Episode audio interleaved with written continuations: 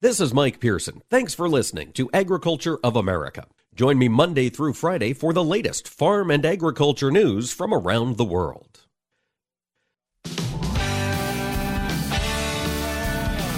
Informing America's farmers and ranchers. This is AOA, produced by the American Ag Radio Network. Now, here's your host, Mike Pearson. Hello, ladies and gentlemen. Thanks for tuning in to AOA here on this Tuesday. It is August 9th, and on today's program, we are kind of going to have a focus on protein. We're going to talk first here with Dr. Paul Sundberg of the Swine Health Information Center about the diseases that have popped up here over the past month or continue to percolate in the swine industry, domestically and around the world. And in segment two, we're going to check with Tanner Beymer. He's the Director of Government Affairs at the National Cattlemen's Beef Association. They've been unpacking this Inflation Reduction Reduction Act we discussed yesterday with Jackie Fatka. We're going to hear if there's anything in there for cattle producers as this thing makes its way toward becoming law. In segment three, we're going to turn the focus from the cattle producer to the beef and pork consumer. And Glynn Tonsor, the ag economics professor at Kansas State University, will be joining us for the past six months or so. He has been compiling consumer data on red meat demand. He calls it the Meat Demand Monitor. He's going to give us an update. It's instructive here in this time of exceedingly high inflation to see how consumers are adapting to changing prices at the grocery store. And we're going to close today with Travys Woodside of Chief Agri. We're going to talk grain bins, we're going to talk Husker Harvest Days, and we're going to check in with Matt Jungmann, who's the director of the show over there in Grand Island. But first, let's turn to Dr. Sundberg. He joins us today. Paul, let's talk what's happening domestically. Right off the bat, PRRS continues to be an issue. What are the trends we're seeing this summer? Sure. Good morning, Mike. There's always an issue with PRRS. Um, the trend this summer is we're still in our kind of seasonal dip. Uh, PRRS is usually at a low level during the summer months, and then it increases in the fall and through the winter and we're in the we're in a seasonal dip right now, similar, very similar to what we had in June. That's overall. That's across the country, but um, in Nebraska, in Missouri, and in Indiana, there is higher than expected uh, incidence of PRRS. So the regions are very important to pay attention to with PRRS or other diseases as well. That's a good point, Paul. And how are we seeing the the swine industry respond to the PRRS challenge here in those places where it's a hotspot this year? Well, right now, um, the whole issue about responding to PRRS is preventing PRRS and biosecurity. Um, and biosecurity means how you act every day on the farm. It's not necessarily doing something new. It's doing something that you know you should be doing every day all the time. That's really the biggest challenge. And so the response to PRRS has been um, this let's take a look and renew the biosecurity efforts because this is a low level right now and we've got to be prepared for as we go into the fall and the barns get closed up. Yeah, that time is coming. We've also got a couple other diseases you track. You look at circovirus, you look at coronavirus. Where do you see risks that producers need to know about here as we head into August, Paul? Yeah, PED, uh, coronavirus, enteric coronavirus, porcine epidemic diarrhea, or PED, is um, is still a concern. There, there's overall, again, across the country, there's been a moderate decrease, but there are regional highs in Minnesota, Iowa, Nebraska, Kansas, Missouri, and North Carolina. I think this issue of both the PRRS with the regional in Nebraska, Missouri, and Indiana, and the PED across the Midwest and in North Carolina are good examples of of producers needing to be aware of what's going on around them. We may be at a certain level nationally, but it's what's happening in your neighborhood that's important. And that means talking to your, your neighbors, talking to producers, having veterinarians get a hold of veterinarians, regional control um, programs, and being aware of what's going on around you is going to give you the best help to be prepared and to prevent infection on the farm. That is a great point, Paul. We got to be aware of what's happening around us. And as the American pork industry, we need to be aware of what's happening in the pork industry around the world, Paul. African swine fever, couple fresh outbreaks globally here in the month of July. Who got hit? Yeah, so African swine fever is jumping. Instead of spreading, it's jumping. It jumped from East Germany to uh, Germany by France and Germany by the Netherlands It jumped from East Europe to Northwest Italy and then jumped from Northwest Italy down to Central Italy. And the jump is an illustration of um, somehow we, people, are moving, probably moving contaminated product, even though it's not a risk, it's a food safety risk for people. There's no risk at all for people. It is for pigs, and a contaminated product getting to a feral or a domestic pig is going to cause an infection. And I think um, what we've been seeing is that movement of jumping around the world that is a special concern because that's a lesson we need to learn about um, risks for ASF getting into the U.S. Absolutely, especially as we get towards winter. Americans start to vacation, and the Dominican Republic is a pretty good spot to take a trip. DR still grappling with ASF, Paul? Yeah, they sure are. They're still grappling with it. They're going on a surveillance and testing and depopulation, but it's going to be a long, difficult road to hoe down there for them. I will offer that one success in the Dominican Republic is the DR Customs folks. Since January, they have had a program of of pre um, approval of travel and pre inspection of travel at airports, and they've seized more than 10,000 pounds of illegal pork and sausages in luggage. That much of it was destined for the U.S. So yeah, the Dominican Republic continues to be a, a, a risk, and we have to do everything we can do to keep that virus on that island. But um, this process of the DR customs folks finding, seizing, and destroying this product that could get into the U.S. helps prevent that jump of ASF from the DR to the U.S. Absolutely. And folks, don't be bringing meat back into this country from any foreign locales. Paul, we've also got to talk quickly about the foot and mouth disease outbreak that's spreading across Indonesia. You made some notes. It seems like it's moving fairly quickly. Yeah, uh, across Indonesia, it's going very, very quickly. One of the things that has happened um, uh, in that area is that Australia has done some testing of some products, and they found that the uh, foot and mouth disease fragments, at least, are in some of the commercial meat products that are available in Australia. We know from our research on Plum Island that foot and mouth disease can be spread to pigs orally and so if there's contaminated product that gets to pigs, again, that may be an issue. And so there's a lot of concern there. It doesn't necessarily mean that virus is infective in what Australia found. They found fragments at least, but it's an illustration of this virus continues to move and it continues to be an issue. Indonesia, the Southeast Asia area especially. All right, Paul, we're going to keep watching as you look out over this next month. What are you keeping an eye on? What's a concern you've got for the swine health industry? Well, I'll tell you, one of the things that we're uh, investigating right now, actively investigating, is whether or not a new virus has a role in respiratory disease of pigs. It's called, it's called an astrovirus. And there's some detection of this virus in respiratory cases in the veterinary diagnostic labs. And um, these cases are negative to flu and other things, so we're keeping an eye out for astrovirus as an emerging issue.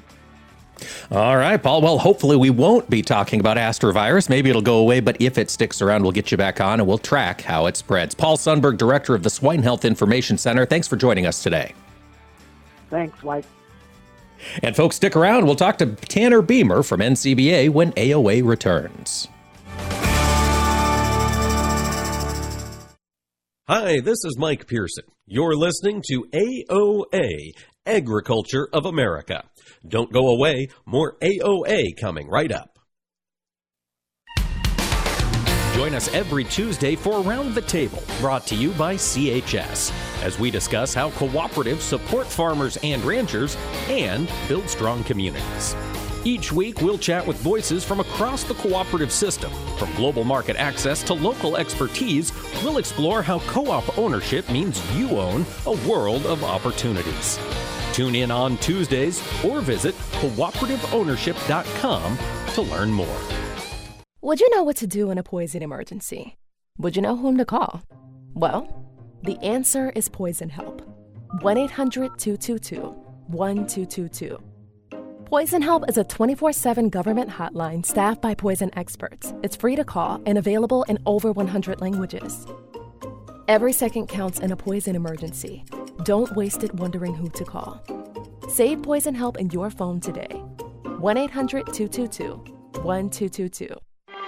Are you looking to improve crop nutrition and soil health?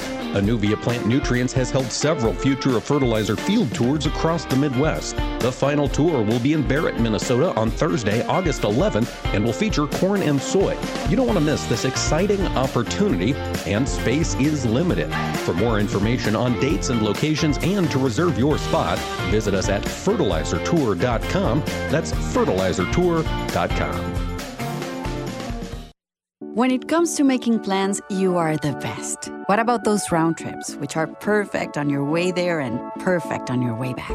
Or those meetings with friends, surprise parties, camps, birthdays? The same way you plan for the important moments, start planning to protect you and your loved ones from a natural disaster. Sign up for local weather and emergency alerts. Prepare an emergency kit and make a family communications plan. Get started at ready.gov/plan. Brought to you by FEMA and the Ad Council. Vision loss is not something that you feel until it happens. Most people lose their vision from diseases like macular degeneration and glaucoma, not at birth. With macular degeneration, you lose your central vision. You have a blind spot right in the center of your face, so I can't actually see your face. So even that little circle in which I could see became a big blur. I was 65 when I first was diagnosed with glaucoma. There were no symptoms. I had no headaches. Three million Americans have glaucoma, and half don't even know it. 11 million people in the United States have macular degeneration. You lose mobility, independence, changes your entire life. So many eye disorders can be treated if caught early. My husband tells me that I have beautiful brown eyes, and I don't want to lose that. Make a plan today to get your eyes checked. Visit brightfocus.org to learn more. You're listening to AOA, Agriculture of America. This is Mike Pearson, and you can rely on us for the latest farm and ranch news from around the world.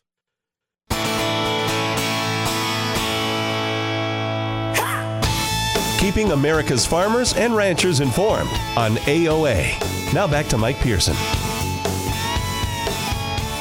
Hello, ladies and gentlemen. Welcome back to AOA. We continue to talk about the issues that are impacting the world of agriculture, and uh, we are going to be taking a look at what's happening here in uh, in the cattle space in just a second. We're going to be talking with Tanner Beymer of uh, the NCBA in just a moment about what he's seen there in that Inflation Reduction Act. We're working to get Tanner set up on the line right now. So before we do that, however, we are going to take a look over at the markets. We do see some markets moving today. We've got a lot of green in the screen throughout the grain markets. Currently, we've got December corn almost up 10, trading at 917. We've got the March contract looking out there into the future, up 9 cents, trading today at 924. Soybeans up big on the day. We've got the November new crop soybean up 30 cents on the day, trading today at 1430, kicking around back and forth. And we're seeing the trade really take some of the risk out of this market. They are looking very, very hard to see what is developing here as this continues to work forward. Looking out, uh, we're, we're watching the crop ratings. The big surprise here this morning was the crop ratings were down 3% here in, uh, in the corn market dropped down to 58% good to excellent. Now, of course, a lot of the analysts we talk to when uh, when we start talking about crop ratings this point in the year, of course, post-pollination, we're dealing with a lot of issues that those scouts have to try and identify as they are working through it. Now, what those scouts are finding is that the crop is looking a little bit worse. Now that's expected as we start to see some dry down, as we start to see, uh, you know, these these issues play out here over the uh, over the summer, and. Uh, Golly, I apologize. I just completely lost my internet. It's crazy when that happens, but it is back, ladies and gentlemen. We also saw the the market be surprised a little bit. Uh, I'm reading different takes on this. Some folks are saying they were surprised to see the weekly crop ratings down 1% in soybeans. Other folks this time of year less surprised when they see that. The other big shocker here in yesterday's crop conditions report was the spring wheat crop. Now, that crop We've discussed it a lot on this program. We heard the results of the uh, the spring uh, spring wheat tour here just a few weeks ago, but what we're seeing is that crop is continuing to struggle. Uh, we've got weekly crop ratings down six percent to sixty four percent, good to excellent. Nine percent of the crop is already in the bin there in the spring wheats, but those market facts are definitely moving things today. But Tanner is on the line. We've got him here with us. Tanner Beymer, Director of Government Affairs at NCBA. Tanner, thanks for joining us today. You bet, Mike. Good to be with you. Hey, let's start first and foremost with this Inflation Reduction Act. Big piece of legislation, a lot of compromise went into place. I understand there's some money for agriculture. Tanner, is there anything in there for cattlemen and women to get excited about? You know, uh, there's a lot to be concerned about in this bill. There are some good things that we can cherry pick out of this. I think probably top of mind, uh, there's about $4 billion that were allocated to the Bureau of Reclamation to uh, increase drought resiliency throughout the West, which we all know is uh, a very big issue facing producers across the country. Uh, I think as much of a third of the entire country is under at least some form of drought if you look at the most recent drought monitor. So that drought assistance will be helpful. In addition to that, there's about $20 billion for existing USDA programs uh, that are currently oversubscribed, and that accounts for things like the Environmental Quality Incentives Program, or EQIP, uh, the RCPP Conservation Stewardship Program, and ACEP as well. There's a, a bunch of new money that will be going into those programs that will be available over the next 10 fiscal years. Uh, and we've been kind of monitoring that situation to try and figure out exactly how they're going to implement those funds, but we always like to see some uh, additional funding go to those conservation programs. Indeed. But as you mentioned, Tanner, this is a massive piece of legislation. There's always some trade offs. You touched on some things to be concerned about. What's got you nervous as this bill marches toward becoming law? Well, you know, I think that uh, first and foremost, something on the negative side to be at least a little bit happy about is that a lot of the harmful tax provisions that were contemplated as revenue raisers back when this Build Back Better bill was originally being contemplated earlier this spring, things like a change to the stepped up in basis, 1031 like kind exchanges, and 2032A special use valuation, those were not included in this legislation as revenue raisers for this legislation, which is very good for cattle producers. Uh, something that is uh, very interesting, though, is that it does give an extra $80 billion to the Internal Revenue Service to hire about 87,000 new employees over the next 10 years to increase enforcement efforts to make sure that uh, everybody is uh, playing by the rules, which is there's nothing wrong with that. Although that does uh, obviously come with a huge regulatory burden for those who are under audit or have to justify that activity to the IRS. So that's that's certainly uh, a cause for concern. Uh, some of the other provisions on the tax side uh, are very highly focused on pharmaceutical transactions as well as um, on uh, a minimum corporate tax as well. All right. So we'll see how this all plays out. But yeah, 87,000 new IRS agents. And of course, agriculture, where a lot of self employed people, a lot of small businesses, they do rank a little higher on the audit uh, checklist. So folks, do be careful out there. That is a good concern. Tanner, I, I want to talk back a little bit to the cattle market price discovery and transparency bill. Saw a lot of progress here two, three months ago on that. It seems like it's stalled. What's your take on the cattle market price discovery bill? I think you hit the nail on the head, and I think a lot of that has less to do with you know maybe the desires of some of that bill sponsors, and more to do with the fact that the most precious commodity in this town is floor time in the U.S. Senate. Um, of course, when uh, the Supreme Court overturned Roe v. Wade, we had a lot of conversations about gun uh, reform. We also, you know, with Senator Manchin finally agreeing to move some uh, this Inflation Reduction Act, that all of those things ended up taking time in the United States Senate. Uh, they are now gabbled out for the August recess, which they do every year, and there's not very many legislative days between now and the midterm elections. And then once they get into the lame duck session after those midterms, I think all eyes will be on the appropriations process. So there's just not a lot of time to consider some of these smaller, uh, less high priority pieces of legislation. I think that that's exactly what's happening to the Fischer Grassley bill, but certainly to the special investigator bill and some of these other pieces of legislation we've seen floating around this Congress. Tanner, this Congress and and the one prior has been very focused on addressing producers' needs here in the cattle market space. We've never seen this much attention on cattle producers from Washington D.C. As we gear ahead for the 2023 Farm Bill, is it worth discussing a separate livestock title now that D.C. is more involved here in the lives of cattle producers? The last thing that cattle producers need after years of hardship and economic struggle is more DC on farms and ranches. They need autonomy to make the right business decisions, the right land use decisions that are going to ultimately result in sustained yield, both economically and from a land health and environmental perspective. So, no, I don't think that it is appropriate to talk about a livestock title. That's something that NCBA has long been opposed to and will continue to oppose. Uh, efforts to use some of these legislative ideas that have percolated through this Congress to establish a livestock title. Um, all of this really comes down to making sure that producers are the ones in the driver's seat, not bureaucrats in Washington, D.C. Absolutely. And the folks in Washington, D.C., Tanner, come this fall, we're going to see a lot of faces change there in the House. Do you have any thoughts as to how this new Congress might uh, might handle livestock issues, or is it still just way too early to, to make a guess? You know, I think that in terms of, of livestock issues, I think we're probably going to see the House of Representatives flip. I mean, if you look at uh, the Cook Political Report, there's 34 races across the country that Cook rate as toss-up elections. A lot of those are Democrats defending seats. Um, a lot of those are open seats. We've seen a high number of retirements and people otherwise just leaving Congress uh, in this election cycle. Um, you know, if you look at some of those races, so Cook rates them as uh, solid for one party, lean one party, and toss up.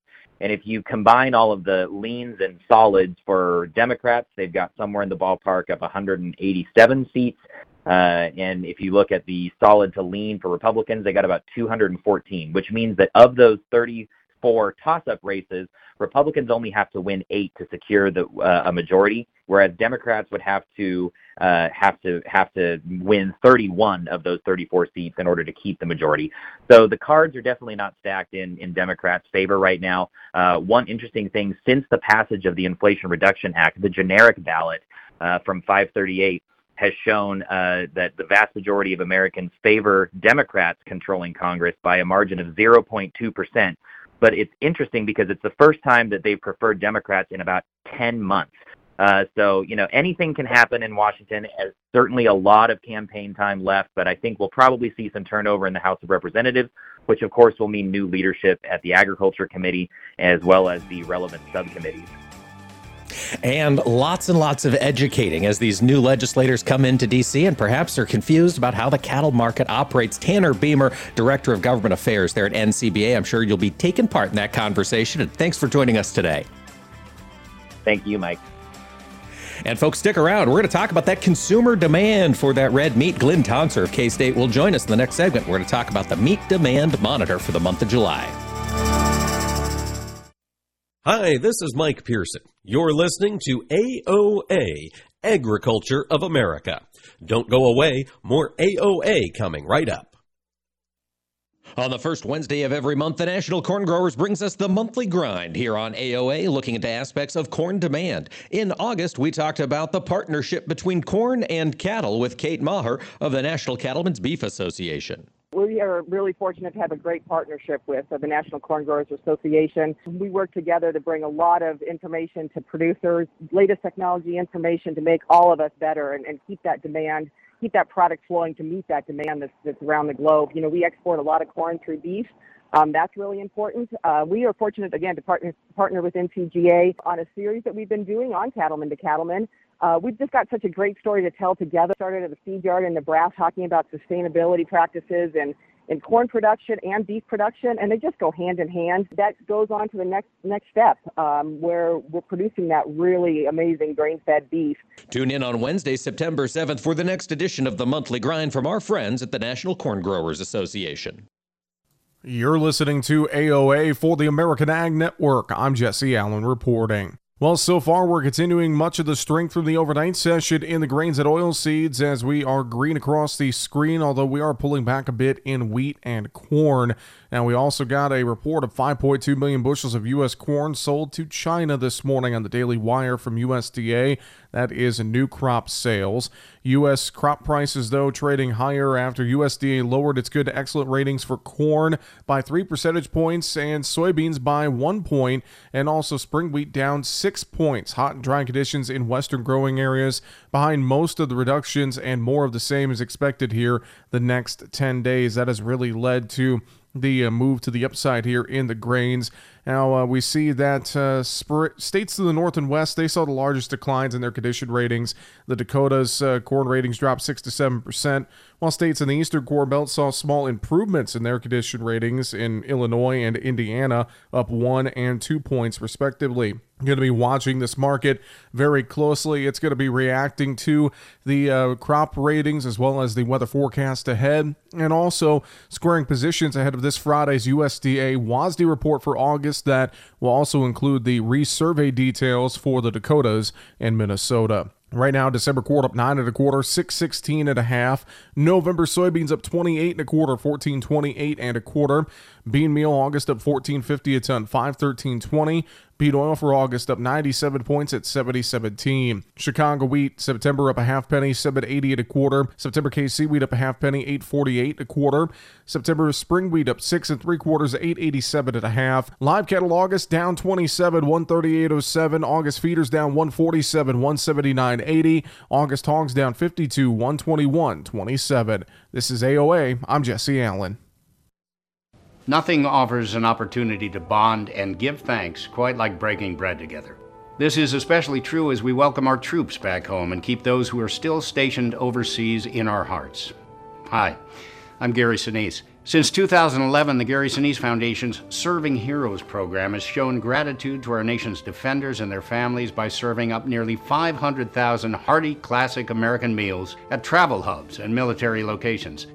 And now, together with our friends at Bob Evans Farms and their Our Farm Salutes program, we will help to provide even more meals nationwide, offering our defenders a taste of home and a feeling of togetherness around the table. Help us show America's gratitude through food and fellowship. Look for the Bob Evans Our Farm Salutes purple packaging at your grocery store and visit ourfarmsalutes.com to learn more. While we can never do enough to support the men and women who serve, together we can make a difference, bite by bite. This is Mike Pearson. Thanks for listening to Agriculture of America. Join me Monday through Friday for the latest farm and agriculture news from around the world.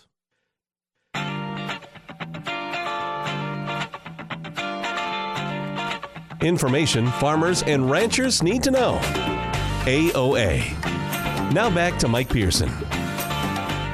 Welcome back to AOA, ladies and gentlemen. Thanks for tuning in. You know, when you make your trip to the grocery store, if that's where you buy your meat, you pause in front of the meat case and wonder, well, just how willing to pay are you at the prices posted? Well, what do you think about your neighbor? What do you think they're willing to pay? These are big questions, and they shape the way consumers demand red meat. And Glynn Tonsor, ag economics professor at Kansas State University, has been tracking these questions for the Meat Demand Monitor, his monthly update on really all consumers' attitudes about beef. He joins us today for the breakdown of the July month. Glynn, thank you for joining us today. And before we get started, could you give us a little more background on the Meat Demand Monitor? Sure. Happy to be on. Thanks for having me on here, Mike. So uh, the Meat Demand Monitor is a joint project funded by the Beef and Pork Checkoff programs. It's collaborative. Uh, the first data was collected February of 20, uh, which just by coincidence was a month before, you know, kind of pandemic changed our lives. It's not meant to be a COVID project, but the timing aligned with that. It's a large national survey-based effort. All the raw data, the surveys, the procedures, the subsequent reports, you know, the summaries you and I talk about monthly uh, cross-linked academic papers that geeks like me write with the data and so forth are all posted to our agmanager.info website here at K-State. And I encourage folks to make use of this resource. Absolutely. If folks, if you don't have agmanager.info bookmark, do yourself a favor and make that change. Fantastic resources, great data, and a lot of, of quality curation of the data. So, Glynn, I want to turn our focus back to the meat demand monitor. That first question that you discuss each month is the willingness to pay. That question, what do consumers think when they walk up to the meat case and they see these prices? Tell us what you found. Yeah, so the summary statement before I get lost in a few numbers is in July, Food service, so away from home restaurant demand, pretty much across the board was weaker than it was in June. Uh, demand for ribeye steak was basically flat, no change in July, but all other categories we looked at were weaker than in June. However, when we look at retail, so think grocery store, and it's important, those are two different market channels. So grocery store demand in July was actually up for every category we look at, except for plant-based patties, uh, compared to June. So difference in market channel can always matter, and I think it certainly mattered in the month of July. To repeat that, weaker demand on balance away from home, a little stronger demand through the grocery store, except for plant-based patties. Um, that's a summary statement across the proteins that we look at here, primarily beef and pork, but also chicken breasts and shrimp, salmon products are in this effort. Uh, what I think is underneath that, Mike, is some ongoing tightening of the belt, um, and I'll give you some other numbers in a minute to reinforce this. But folks just consuming to eat a little, uh, choosing to eat a little bit more at home, go to restaurants a little bit less, shows up in the form of weaker demand at restaurants, a little stronger demand to the grocery store. And Glynn, it also shows up just in the numbers. You know, you talk about the price of a ribeye steak at food service versus the price of a ribeye steak at home. And not shocking, it's considerably more expensive to dine out, particularly in this climate. Yeah, so like the, the estimates we have here, there's about a $10 um, difference. So specifically for the month of July here, uh, the average person in the U.S. is estimated to be willing to pay $17.82 per pound of ribeye at the grocery store. And that same exercise done uh, through the MDM effort for a dinner meal at a restaurant is willing to pay $27.14 for a ribeye steak meal. Now, notice how I said meal when I talked about the food service, because obviously you go there and eat a whole, usually you know multiple things on your plate. So it's willingness to pay for that meat-centric item, but also the sides, the labor it takes to bring it to you, somebody else preparing it, so forth. So there's multiple reasons for that $10 difference. But if you turn this on its head, that $10 difference, I think, is part of why more and more people are consuming at home in the current inflationary environment where you know somewhere between two thirds and three fourths of our population probably is taking a net pay decline. Yeah, that's a good point. You mentioned ribeye demand at uh, food service has stayed flat. We've seen demand climb across the grocery store sectors. Looking at the different types of red meat, of course, you track uh, you track beef, you track some pork cuts, you track those pat-based patties. Are, are we seeing consumers change what they buy? Glynn, are they opting for a pork loin rather than a ribeye yet? Yeah, there's some of that, and I'll, I'll jump all the way to um, Mike. You know, I include what I call ad hoc questions at the end of the survey every month and they've been inflation heavy um, you know, for certainly the last four months. Some of these predate that. And to answer your question, I want to quote you know, some of those findings specifically. And again, folks, pull this on Ag Manager. You'll see at the end of the July base report. It's a four-pager. It's pretty short. But we now have over three-fourths of respondents, and this is over 2,000 people in the country in July, that say they're making some change in response to higher meat prices. And specifically, the number that are saying they're buying a smaller volume of the preferred product, or they're buying a different cut, which is your question, or they're buying smaller packages. So think 12 ounce instead of you know 16 ounce on the size. Think sirloin instead of ribeye, or ham instead of pork loin. Those kind of things. You talk a different cut, and then just lower volume. Think you know two packages instead of three of your preferred choice. Those are all three you know potential adjustments, and the rate of people making each of those adjustments is the highest in July. So I think more and more people are adjusting what they buy, how many they buy, again, in response to taking a net pay decline. This isn't, you know, you don't need to be a geeky PhD economist to understand why that's happening, but I think there's a lot of value in tracking it and finding out exactly when it's occurred. And it appears in July that change in behavior is ramped up. Glynn, from an overall market perspective, I would imagine that when we're looking at demand, seeing demand rise at grocery stores, even if it cuts back at food service, I would, my gut says we sell a lot more through the grocery store anyway. So an increase there is probably better for the overall health of the in, uh, industry in terms of getting product through the pipeline. Would that be accurate?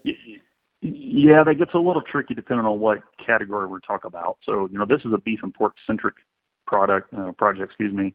There's also chicken. There's other categories. Why am I reminding us of that?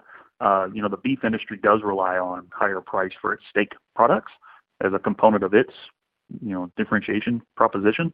And white tablecloth restaurant meals are often where the beef industry succeeds, getting those higher you know price points accomplished. That's harder to do through the grocery store. So I pause on you know saying how does this fit every category. I think it fits um, chicken and pork a little bit better than it does beef. Is why I give you that response. But the other one, I'd be remiss if I wasn't doing my day job in a broader sense, Mike, is we're talking about the two domestic market channels. There's also that all important third channel, which is export. It's a foreign demand for U.S. beef, pork, chicken, and export demand, particularly for beef, has been very strong. It's really a total demand for U.S. products across all three of those channels that matters. You and I are focusing on the domestic insights from the MDM, which is totally fine. But the net effect of global demand being strong is really what drives livestock producers' realities. And we're trying to dissect it across the channels, of course.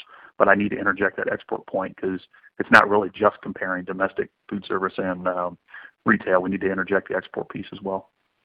Absolutely, absolutely. Got to get all three legs of the demand stool. Bringing the focus back to the U.S., of course, we talk a lot about our, how our consumers are being farther removed from the farm. The understanding or expectation is perhaps they know less about the type of food they're consuming. I know you check in on their meat knowledge. Glynn, what'd you find in the month of July?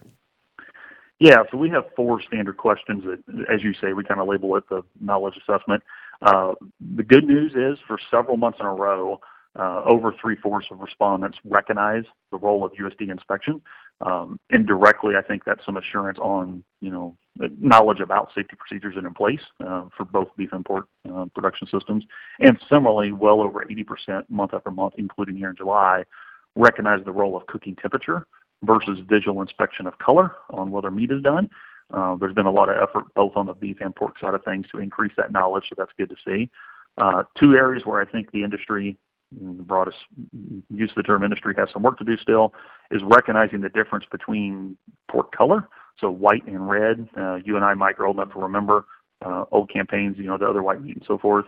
Uh, red pork, know, I'm not a meat scientist, but as I understand it, has better water holding capacity, better eating experience. Uh, we need more people in the U.S. to recognize that. And similarly, on the beef side, um, less than half accurately recognize that choice is superior to select. So your listeners probably know it's prime, then choice, then select. Um, that term choice versus select is not widely as, as widely recognized accurately in our population as we'd like. So two of the four, you know, barometers are very good. Two of them point to areas, opportunities for improvement. Yeah, and there's always the need for ongoing education in the world of food and agriculture. Glynn, uh, just on the methodology, you mentioned you're surveying about 2,000 people a month. And do those 2,000 people change each month? Is this a fresh cohort every time the demand monitor is done, or are you tracking the same 2,000 over time? No, it's a fresh cohort every month. So, you know, each day of the month we're polling such that by the end of the month we have over 2,000 total responses which gives us at least 1,000 for each of these two domestic channels that we've been breaking apart here today, Mike. But it is different respondents. Uh, ideally, it'd be a consistent panel, but I will just be direct with your listeners. That's not budget feasible um, in this environment. Well, that's certainly understandable. As you look ahead to the month of August, you're compiling the data today. Glynn, do you think these trends that you've been highlighting are just going to be in place, these slow motion shifts in consumer demand? My gut says yes, but there's one little ray of hope, I guess I'll interject again from the July report looking forward into August. And each month I've been asking what you expect the grocery store retail prices to be next month uh, for ribeye steak, ground beef, pork chop, and bacon. And when I asked that in July for the month of August, so I'm asking people to look forward over the next month, the rate of increase is lower. So if that holds, consumer expectations about you know the highest prices are behind us, so to speak, and I think more generally, with gas prices declining some and some signs that maybe inflation's peaked, don't you know hold me to that, but there's some signs of that in our current dialogue. If in fact, you know, a month from now you and I are talking, that's been confirmed, I think we might slowly move away from the inflation discussion a little. All right, we'll have to watch and see a lot more data yet ahead of us. And Glynn Tonsor at Kansas State will be compiling the meat demand portion of that data. You can find it on the internet at agmanager.info. Fantastic resource. Dr. Tonsor, thanks for joining us today. Thanks for having me on, Mike. And folks, stick around. We're going to look ahead to Husker Harvest Days in September with Matt Jungmann and Travys Woodside. Stick around for more AOA. Hi, this is Mike Pearson. You're listening to AOA, Agriculture of America. Don't go away, more AOA coming right up. Take a look under your bed. Find stuff under there? What about jobs? No? Now try your basement. There's a pair of overalls that overall you're not so into anymore. A perfectly good laptop that hasn't sat in your lap in months. And even more stuff, but still no jobs? Well, you really have both. See, stuff is defined as household articles considered as a group. Sometimes this stuff is no longer needed. Wait, no longer needed? That can't be right. Because remember those jobs you were looking for? Those are really needed, and they're the stuff inside your stuff. Even inside that winter coat that moved with you to Phoenix. Our job is to unlock those jobs, and it starts when you donate your stuff to your local Goodwill. Here's how we do it When you donate to Goodwill, we sell your stuff to provide job training for people right here in your community. So just by teaming up with Goodwill, you help create jobs. And isn't that worth parting with the leftover keytar from your 80s cover band? Goodwill. Donate stuff, create jobs. Find your nearest donation center at goodwill.org. A message from Goodwill and the Ad Council. What do Mick Jagger, Barbara Walters, and Star Jones all have in common? They've all suffered from something called heart valve disease. Heart valve disease affects 11 million Americans and, if left untreated, can lead to death. Unfortunately, less than one in four Americans have much knowledge of this disease that kills more than 25,000 people every year. The good news is that if heart valve disease is treated, patients can recover and live long, happy, and productive lives. But in order to treat heart valve disease, you need to know if you have it. If you or your loved ones are over the age of 65, have been treated with radiation to the chest, have been diagnosed with a heart murmur, or have a history of heart disease, it's time to listen to your heart. Ask your doctor today about screening for heart valve disease. A message brought to you by Heart Valve Voice US. For more information about the symptoms and treatment for valve disease, go to heartvalvevoice-us.org. This is Around the Table, where we explore the benefits of cooperative ownership. Today, we welcome back Joe Lardy. He's a market intelligence and insights analyst with CHS Global Research to discuss mid season market updates. Grain prices have gone back and forth a lot lately. Is there a single issue you think is having the most impact on the grain market today? Wow. I, I would say that would be uncertainty. The weather, certainly. Obviously, Mother Nature is playing a very critical role at the point we are in the growing season. And then we've got the conflict in Ukraine. And that's such an unprecedented situation that we just don't know how to price a war. You know, uh, eh, are goods and services going to move? Uh, eh, eh, we just don't know. And then, of course, there's the inflation and recession situation where inflationary markets are generally very good for commodities. Recessionary markets are generally very poor for commodities.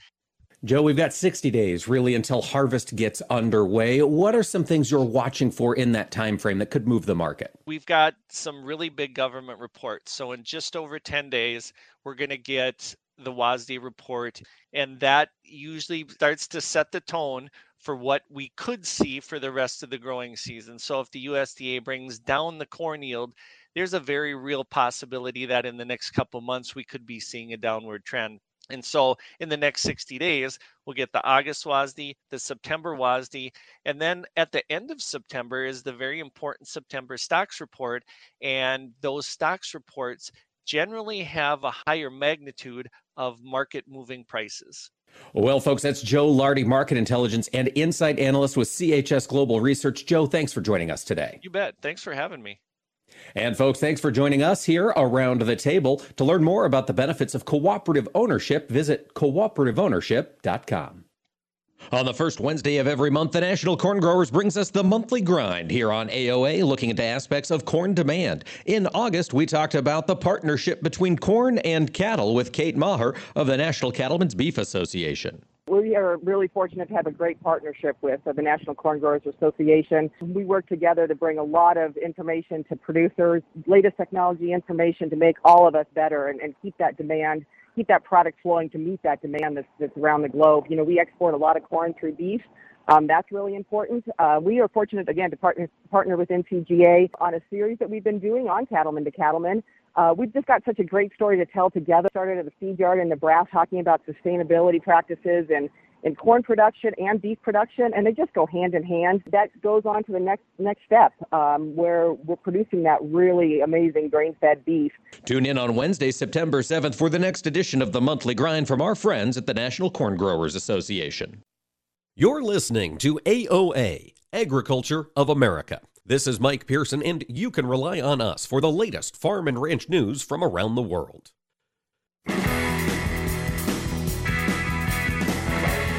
Information farmers and ranchers need to know. AOA. Now back to Mike Pearson. Welcome back to AOA, ladies and gentlemen.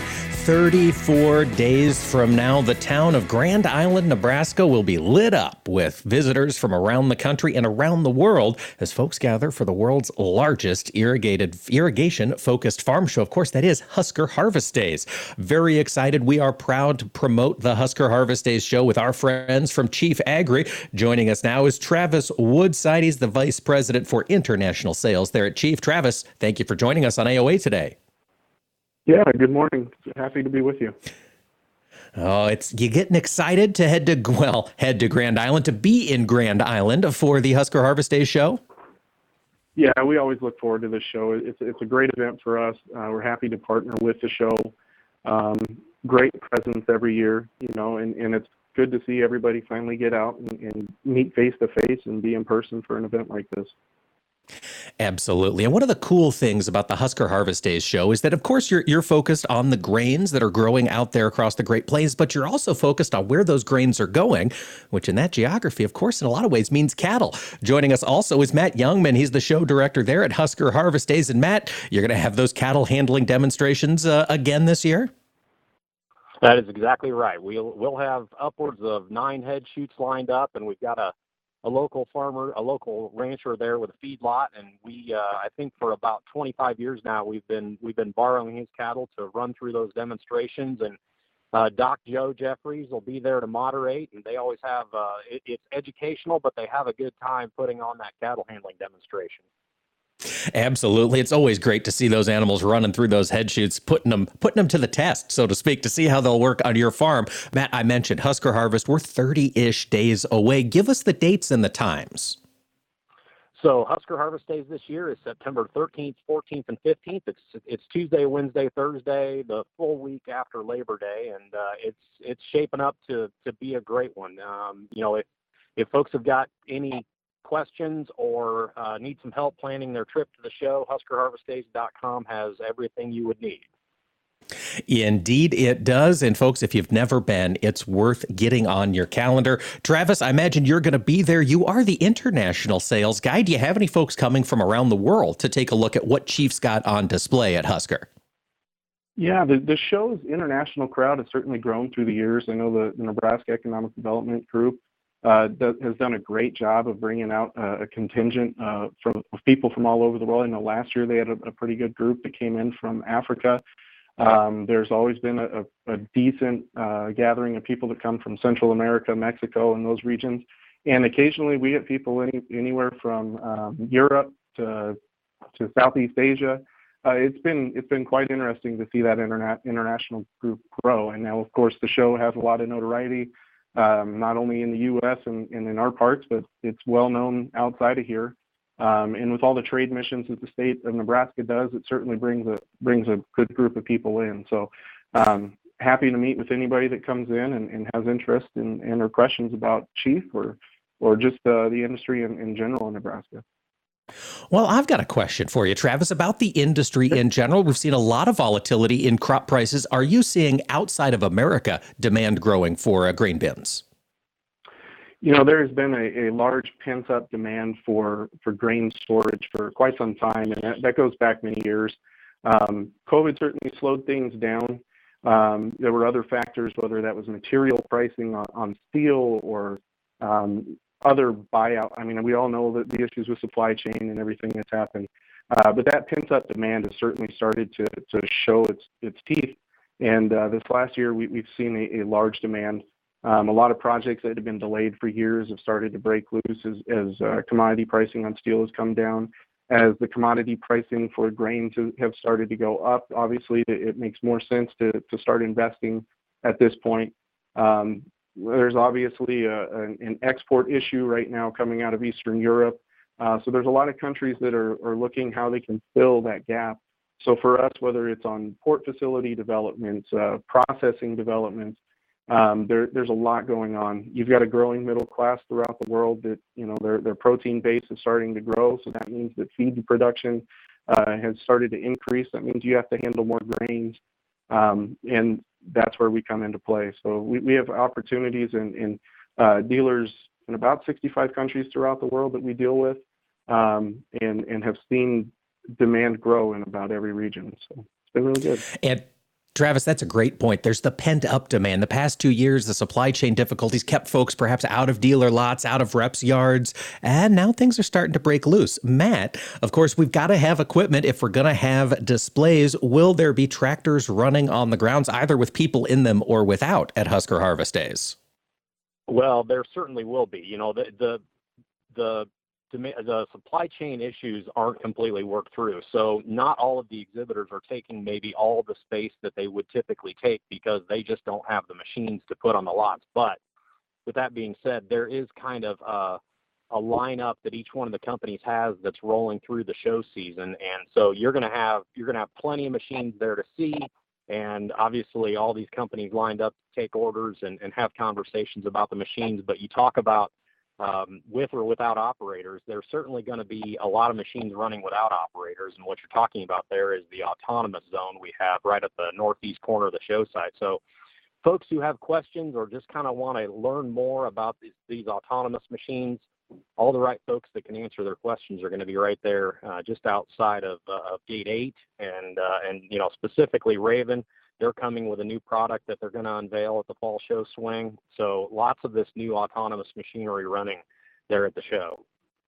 And as an observer, if I make it to Husker Harvest Days and I'm watching the autonomous zone, am I just standing back observing the equipment operating? I'm not going to be in the cab, am I, Matt? No, you're certainly not. It's it's kind of a hands-off demonstration instead of a hands-on demonstration. But uh, they're going to have they're going to have all those different machines running. The the what used to be the smart cart and and, uh, and then the, the dot machine, what used to be the dot machine, both of them running and, and available for folks to ask questions on. Folks, get it on your calendar. September 13th through the 15th, Grand Island, Nebraska, Husker Harvest Days. Big thanks to Travys Woodside of Chief Agri for joining us today, and of course, Matt Jungmann for getting the grounds ready for everybody over there at Grand Island. Thanks for listening to AOA, ladies and gentlemen. We'll be back tomorrow taking a look at potential crop yields with Greg Horstmeier of DTN. This is Mike Pearson. Thanks for listening to Agriculture of America. Join me Monday through Friday for the latest farm and agriculture news from around the world. Corn is native to the American continents and was unknown to the rest of humanity until Columbus arrived in the New World in the 15th century. It took less than 100 years after Columbus's discovery for corn to be introduced to farmers in Asia, Africa, Europe, and the Pacific Islands. After wheat and rice, corn is the third most cultivated crop in the world. The four nations that purchase the most corn from the United States are Mexico and Colombia, who use it as a food ingredient, and Japan and South Korea, who buy it mainly for animal feed. Around one third of the corn grown in the United States is eaten by livestock, another third is used in the production of ethanol fuel, and the rest is either consumed by humans, exported to other nations, or used industrially. Now, that sweet corn, that's the variety that most Americans grill or boil for cookouts or just eat straight out of a can with a spoon, accounts for just 1% of all corn grown in the United States. These farm facts brought to you by the American Ag Network.